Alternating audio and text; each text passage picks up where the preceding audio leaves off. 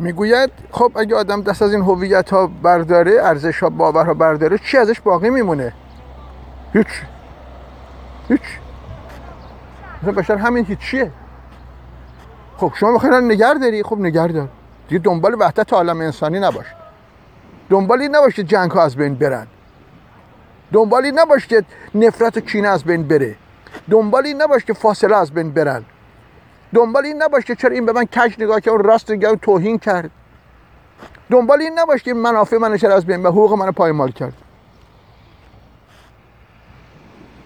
وقتی می‌خوای منو حفظ بکنی جنگ و جدل هم وجود داره تضاد هم وجود داره مبارزه هم وجود داره. این جهان جنگ از کن چون بنگری چون من وجود داره.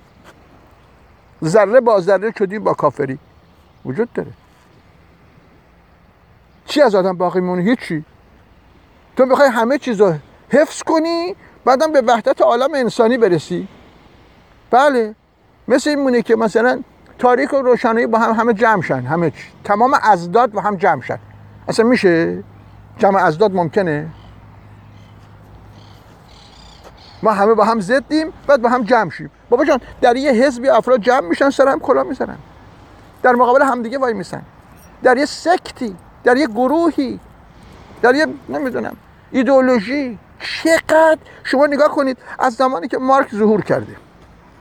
پیغمبر کمونیسم مارکسیسم چقدر انشاب در کمونیسم اتفاق افتاده. تمام ایدئولوژی ها و هم مذاهب سرنوشتشون همینن. چون بشر اصلا یه حالت سکتریستی داره من می‌خواد جدایی سری داره. تا زمانی که این داستان ها وجود داره این تجزیه ها وجود داره انشاب ها وجود داره. راه های مختلف. خب تو می‌خوای اینا رو حفظ کنی؟ خب حفظ کن. دیگه دست از وحدت بردار. اینی که یگانگی اتفاق اینا رو رها کن. زندگی تو بکن مبارزه کن. تا سر دارم سر میشکنم بله. گلایه نکن. نمیشه هم خدا رو خواست هم خورما رو که.